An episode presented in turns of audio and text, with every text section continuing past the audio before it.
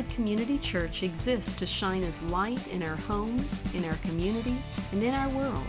To contact us, or for more information, see our website at wildwood church dot org.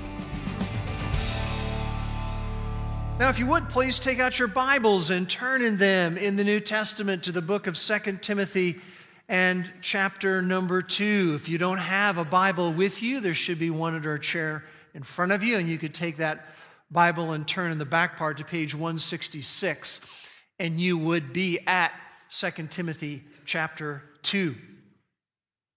Most of us know about the uh, famous painter Leonardo da Vinci. He was the one who painted that famous Last Supper painting, you know, where you have Jesus with all his disciples at the Last Supper. And when it came time, as he was working on that painting to paint the face of Christ, he said, I need a model. I want to find someone who exemplifies the qualities of Christ, someone who looks almost like an angel. And so he went to a church in Rome where he found an angelic-looking choir boy whose name was Pietro Bandinelli. And so he had Pietro come and, and sit in his studio, and he painted his face as the face of Jesus. And of course, he thanked Pietro afterwards for all the help that he gave, and the boy left. Now, what you may not know is that Leonardo da Vinci put that painting on the back burner for many, many years. He was working on a number of other projects, and it was later in his life when he decided, I need to go back and finish the Last Supper. And when he went back to it, he realized that he had painted the face of every person in the painting except for Judas Iscariot. And he thought, you know, if I'm going to paint Judas Iscariot, I want to find someone to be the model for his face, who is a, is a hardened person who's been beaten down by a life of poor choices. And so he decided to hit the streets of Rome. And he often found himself in the area where there were homeless people. And finally, one day, he found this homeless man who had lived a very difficult, painless, painful life. You could just see it on his face. And he asked that homeless guy to come to his studio so he could paint his face, to be the face of Judas Iscariot. And he did that. And even as he was painting the painting, Da Vinci was thinking, this man has weathered many storms in his life. And after his face, the face of Judas, was completed, he thanked the man, and then he said this to him. He said, before you leave, what is your name so that I can know who you are? And the homeless man said, my name is Pietro Bandinelli. You painted me when I was a child. I am the face of Christ in this same painting.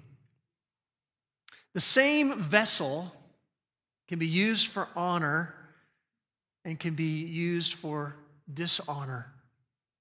The difference are the choices that one makes in life. And a very similar idea is raised by the Apostle Paul in Second Timothy chapter two, verses nineteen to twenty-two. And we're in a section of Second Timothy where it's emphasizing that our choices are a key to spiritual steadfastness in our life. It's a key, our choices are, to steering clear of spiritual catastrophe. We're in a section in chapter two where he's emphasizing that we are to make right choices. In fact, that's what we want to talk about, part number two this week. We talked about making right choices, part number one, last week. This week is part number two, and we're going to look at verses nineteen to twenty-two, and so I would invite you to follow along in your Bible as I read these verses. Verse nineteen, nevertheless, the firm foundation of God stands, having this seal. The Lord knows those who are his, and everyone who names the name of the Lord is to abstain from wickedness.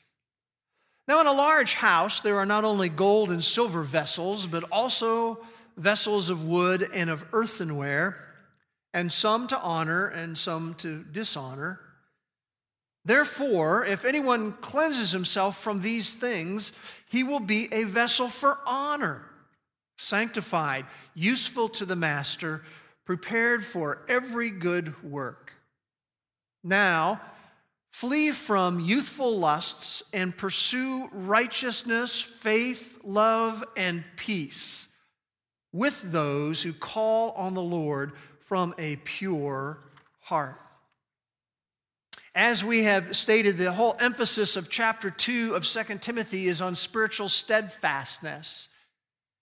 And he wants to point out to us and to Timothy that we should make right choices. In fact, there are three of them um, in the middle part and the end part of this chapter. We looked at the first right choice last time. Choose to be a diligent workman. And we saw that in verse fourteen to the first part of verse nineteen. Now we come to the second right choice, and that is to choose to be a vessel of honor. And here's the outline as we look at this second right choice that we are to make. First of all, we're going to look at the pivot in verse nineteen. We're going to see that verse nineteen is really a pivot verse between the first two choices. Then we're going to look at the choice in verse twenty. We're going to look at the path to making that choice in verse twenty-two. And then we're going to look at the benefits of this choice in verse twenty-one. So we're going to look at the pivot, the choice, the path, and the benefits. So let's begin by looking at the pivot. We're calling it a pivot because verse nineteen is really a pivot between the very first choice, choosing to be a diligent workman, and the second choice of choosing to be a vessel of honor. I want to back us up to last week. Remember, we were talking about last week, truth distorters. And we were talking about their destructive doctrine. And we talked about adolescent attitudes. And we pointed out last time that these truth distorters, with all that they do, have negative ramifications. There are negative ramifications in the assembly of the church, and there are negative ramifications in the individual lives of believers.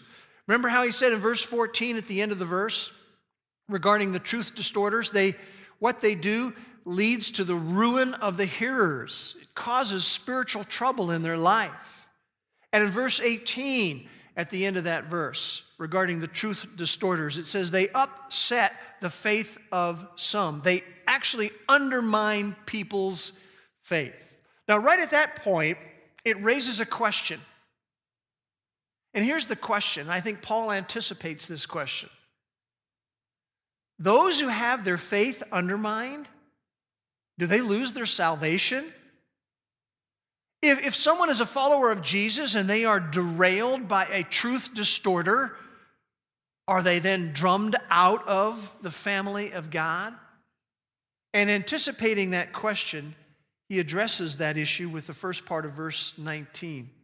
Notice he says, nevertheless, even if the truth distorters do undermine the faith of some people, nevertheless, the firm foundation of God stands having this seal. Even when a follower of Jesus is derailed or their faith is undermined, the firm foundation of God stands. It, the picture is there's a foundation stone on the church.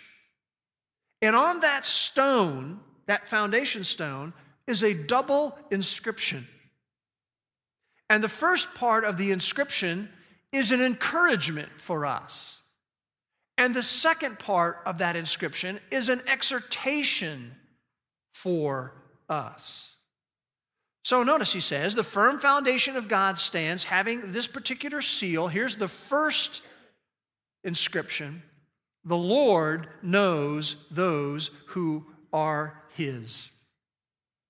Jesus said in John chapter ten and verse fourteen, I know my own. I am fully aware of those who've trusted in me for salvation. And then John chapter ten and verse twenty-eight, one of my favorite verses in the Bible. This is what Jesus said, I give eternal life to them. I know who my own are. And he says, and they will never perish. And I have that word never in red and underlined because it's a reflection of the way the language is in the original. We could easily translate it this way. I give eternal life to them, and they will absolutely never, ever perish. No one is able to snatch them out of the Father's hand. You may be derailed but you cannot be lost. See, this first inscription is an encouragement of our assurance of salvation, that when you trust in Christ, you're not going to be lost. No one can ever snatch you out of the Father's hand. But again, verse nineteen is a pivot between the first choice and the second choice. And the second part of the inscription is the exhortation to us. Notice it there in verse nineteen. Everyone who names the name of the Lord is to abstain from wickedness. Very picturesque language here. Literally, it means to stand off from wickedness, to, to back up from wickedness. And the clear aim that he is emphasizing for you and for me is that we are to live rightly. We are to live holy. Paul communicated this idea to others in New Testament era. In First Corinthians chapter six, verses nineteen and twenty, he says to the Corinthian believers, "Don't you realize that your body is a temple of the Holy Spirit who lives in you and was given to you by God? You do not belong to yourself. For God bought you with a high price, so you must honor God with your body." Peter wrote to the believers, and he said this in First Peter chapter one, "As obedient children, like the Holy One who called you, be holy yourselves in all your behavior." I think the thrust that he is making is that we are to keep character a priority in our spiritual life. To keep character a priority. You know what's really interesting about our culture today? We live in a culture where there is a current character crisis. Chicago Sun-Times columnist Sidney J. Harris wrote this. He said, "Since most of us would rather be admired for what we do rather than for what we are, we are willing to sacrifice integrity for achievement." See, what our culture is beginning to think is something like this. Who really cares about character as long as you get something significant accomplished? And the culture's buying into that thinking more and more. And of course, the danger is, is because the culture is pushing on us, is that the church might begin to buy into that also. We live in a culture that is downplaying, diminishing, de-emphasizing character as essential. De-emphasizing character as being crucial. And we see this especially true, I think, when it comes to those who are leaders of our cities and leaders of our states, and yes, even leaders of our country.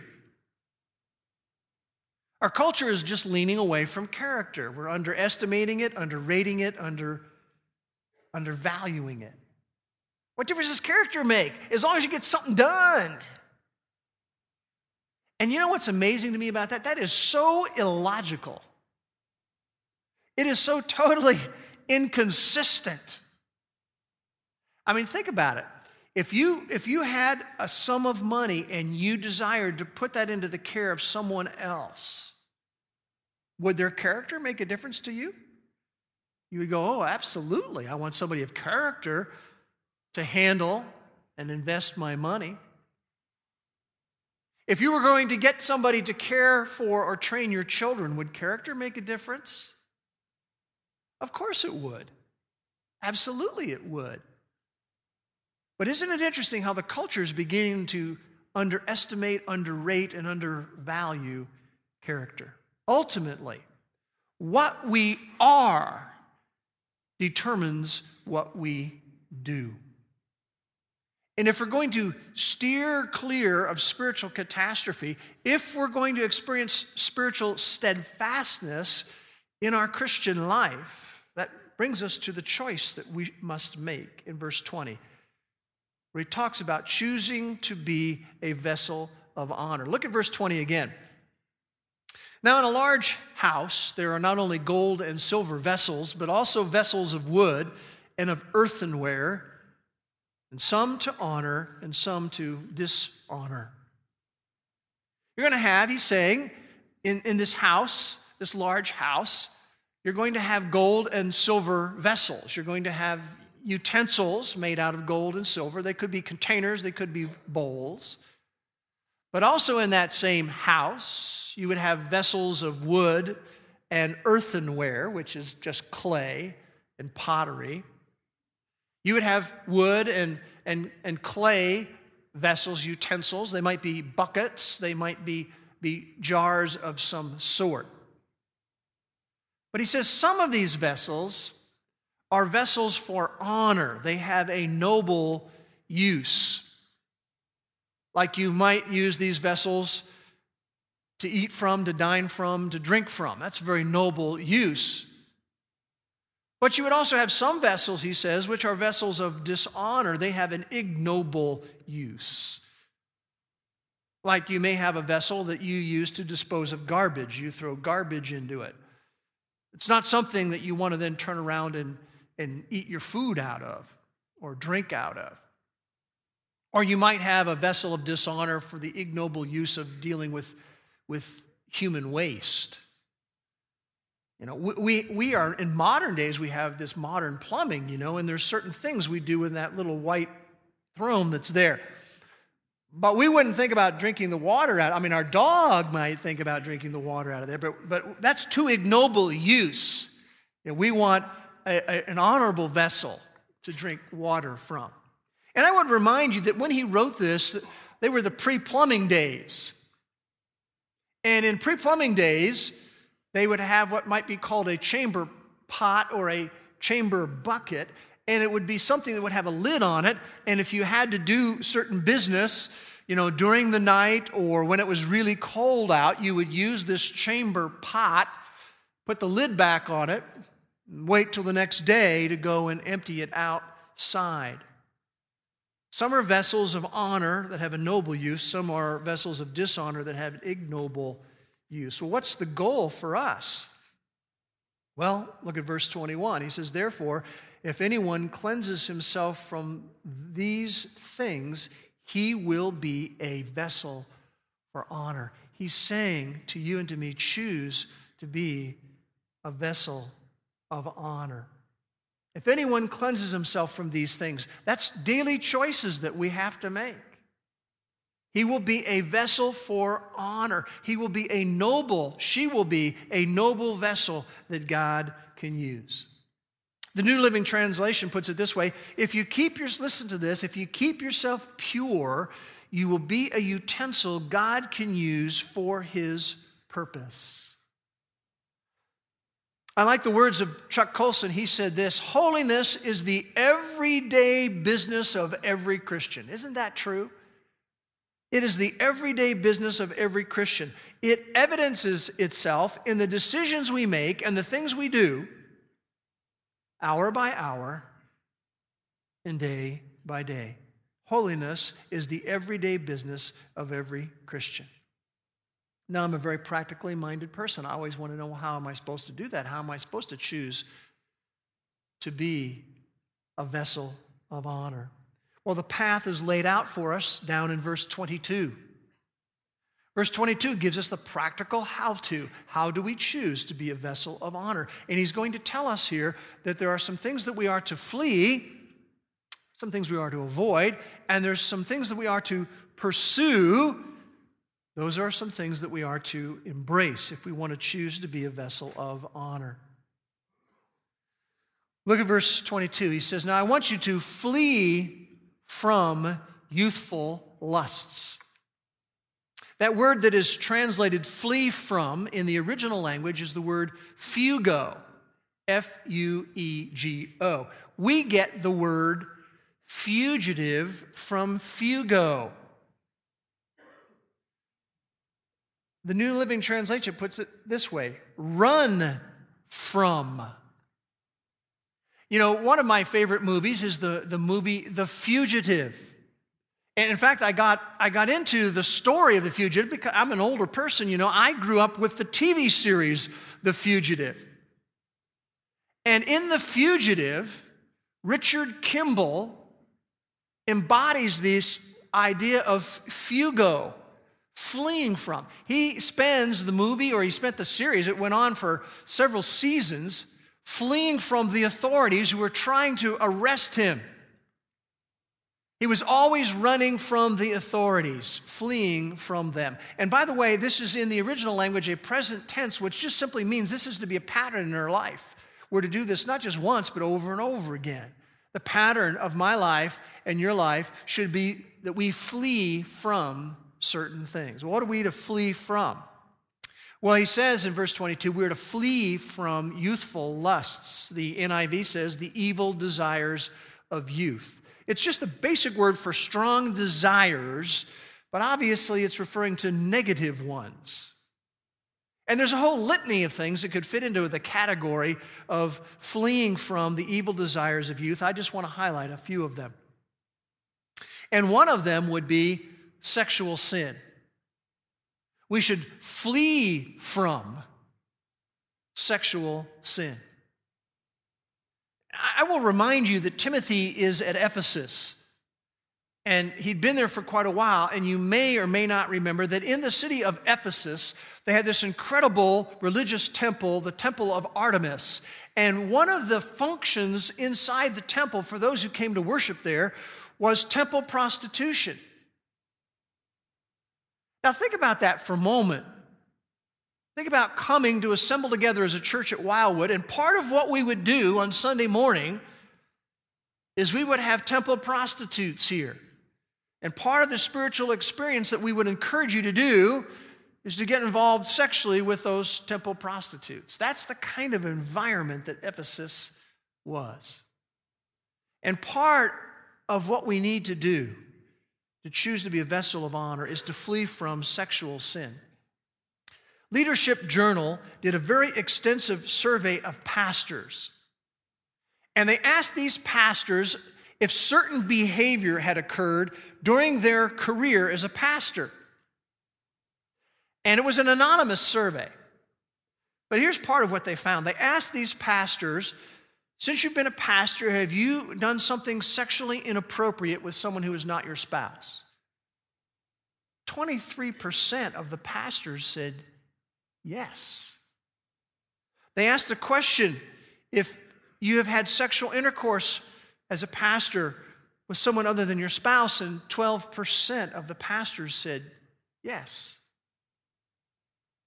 How about other forms of sexual conduct and contact, like passionate kissing and fondling? Have you done any of that with someone other than your spouse? And eighteen percent of the pastors said yes.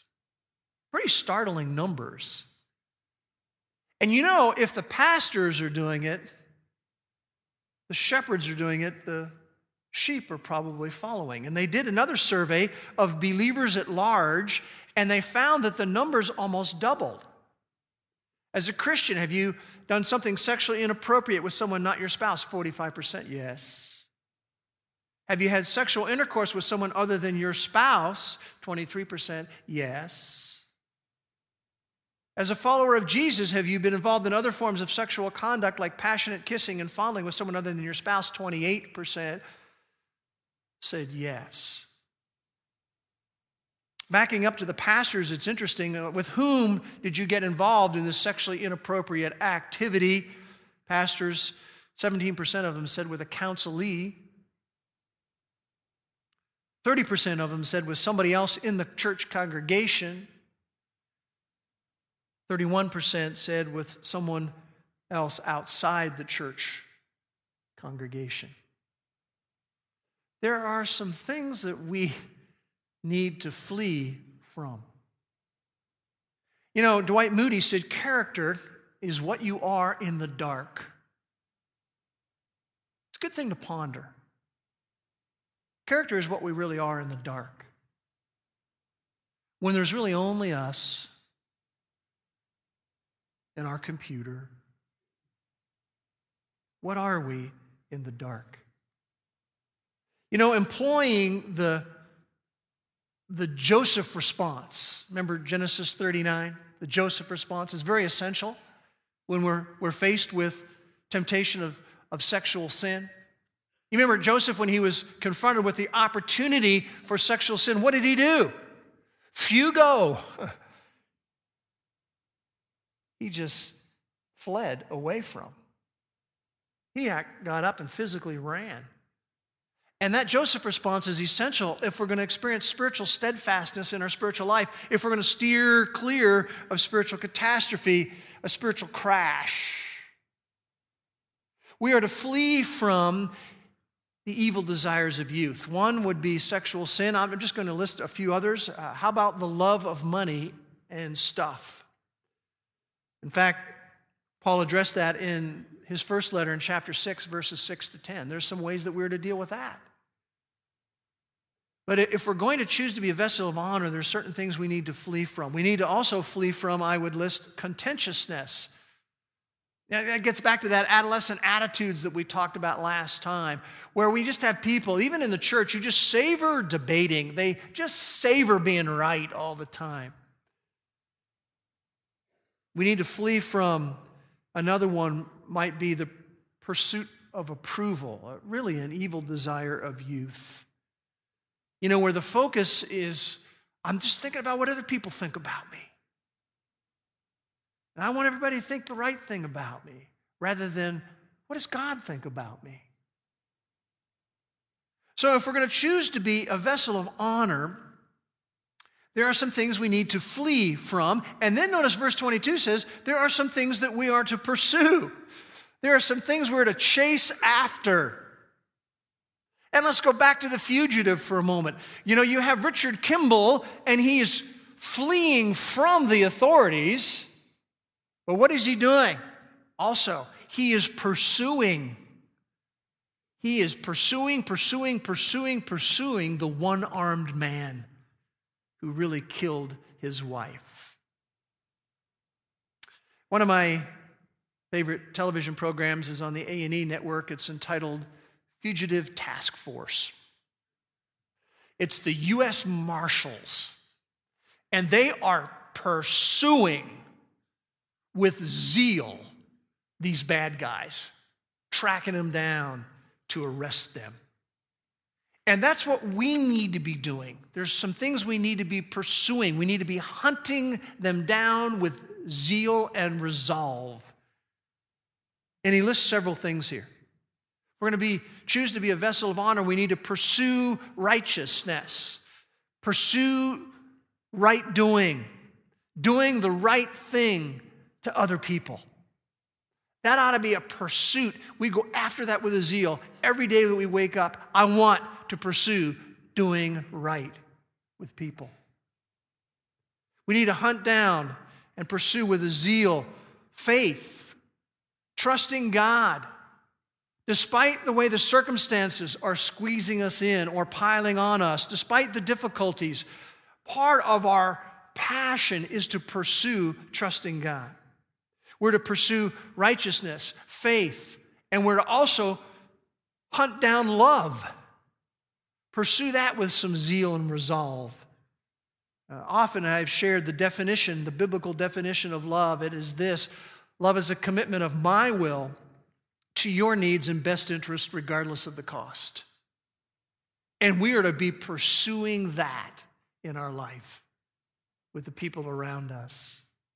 We're to pursue righteousness, faith, love, and then we're to pursue, to chase after peace. It's the opposite of strife. It's peace that we should be after, that we hunt down and we chase after. Peace with our parents and peace with our children and peace with our neighbors and peace with our extended family and, and yes, peace with other believers in Jesus Christ. We're to pursue tranquility with people, not conflict with people. And then there's a very interesting phrase that comes up in verse twenty-two. It's easy to miss. I think it's pretty important. We are to flee from youthful lusts. We're to pursue righteousness, faith, love, and peace. But we're not to do it alone, are we? We're to do it with those who call on the Lord from a pure heart. See, God never designed the Christian life to be a Lone Ranger Christian thing. Well, I just have my own little spiritual life. I just do it over here. I really don't need the church. I really don't need to be connected with others. Oh, wait a second now. See, part of the purpose of the church family is that we're not doing this alone. We're not fleeing from and we're not pursuing after by ourselves. This underscores the necessity of being connected with other believers. But I also want you to notice we are to be connected with the right kind of other believer. We're to flee and pursue with those who call on the Lord from a pure heart.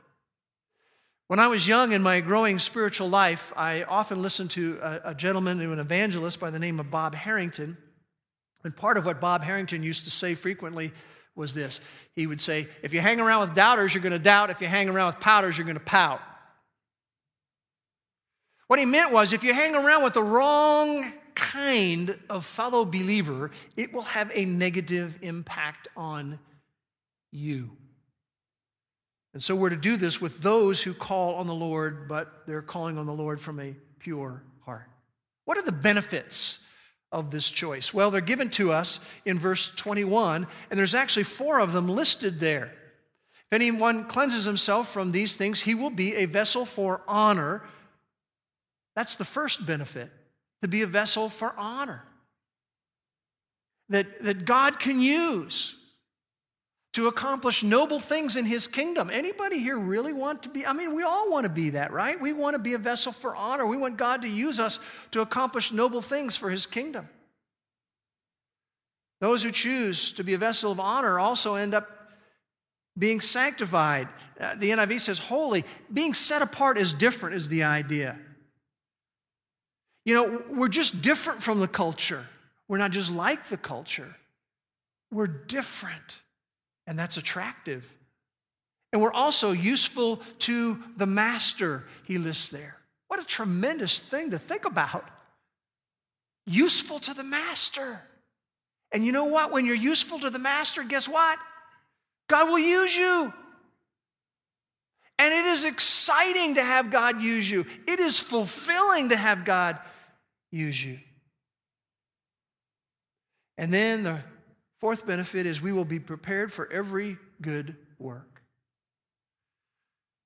You know the way I look at that? I look at it this way. We're prepared for anything God might want to do. And you know what? I can tell you that God wants to use you in ways that you never even imagined. God wants to use you in ways that haven't even crossed your mind yet. And when we choose to be a vessel of honor, we are prepared for every good work. He will be ready to surprise you. See, too often, here's what happens to ourselves. We psych ourselves out. We, we compare ourselves with somebody else. Hopefully, you're not comparing yourself necessarily to me.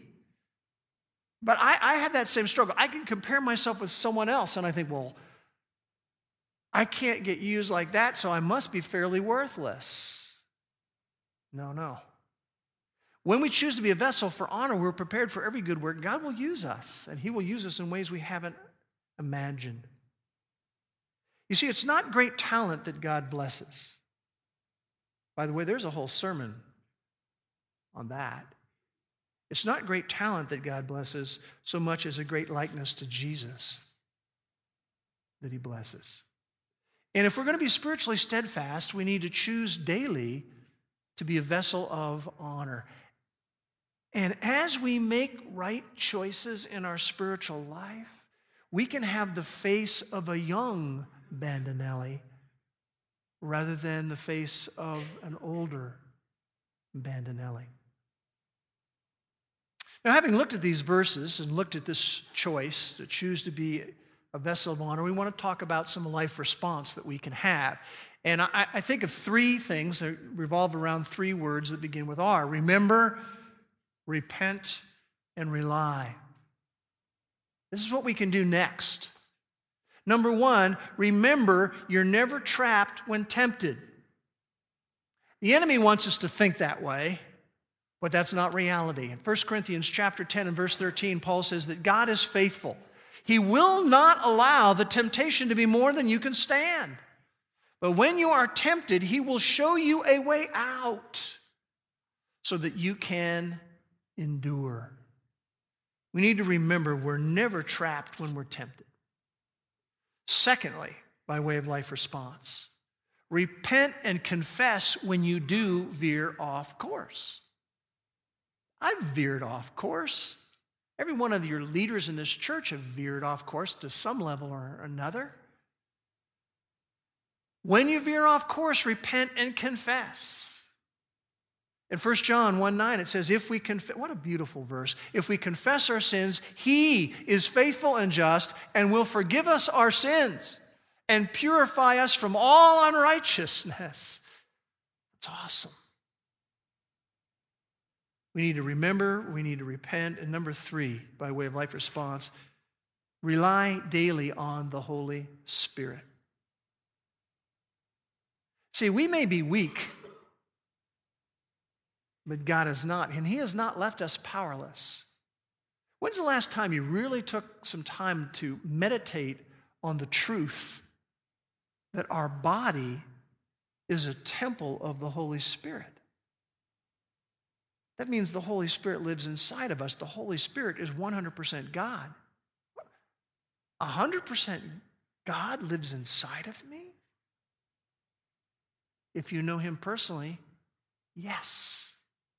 And we need to rely on the Holy Spirit daily. Let's pray together. Father, we just thank you so much for this instruction, this exhortation for us to make a right choice, and that is to choose to be a vessel of honor. And I have one hundred percent confidence that when we choose that, you're going to use us. You're a God of great economy. You want to use us. And to be used of God is such a cool so fulfilling. And choosing to be a vessel of honor in light of what you have done for us is the least that we can do. And Father, we want to acknowledge that it's not us who, who are great. It's you who are great. Honor you in our life, we pray. Amen.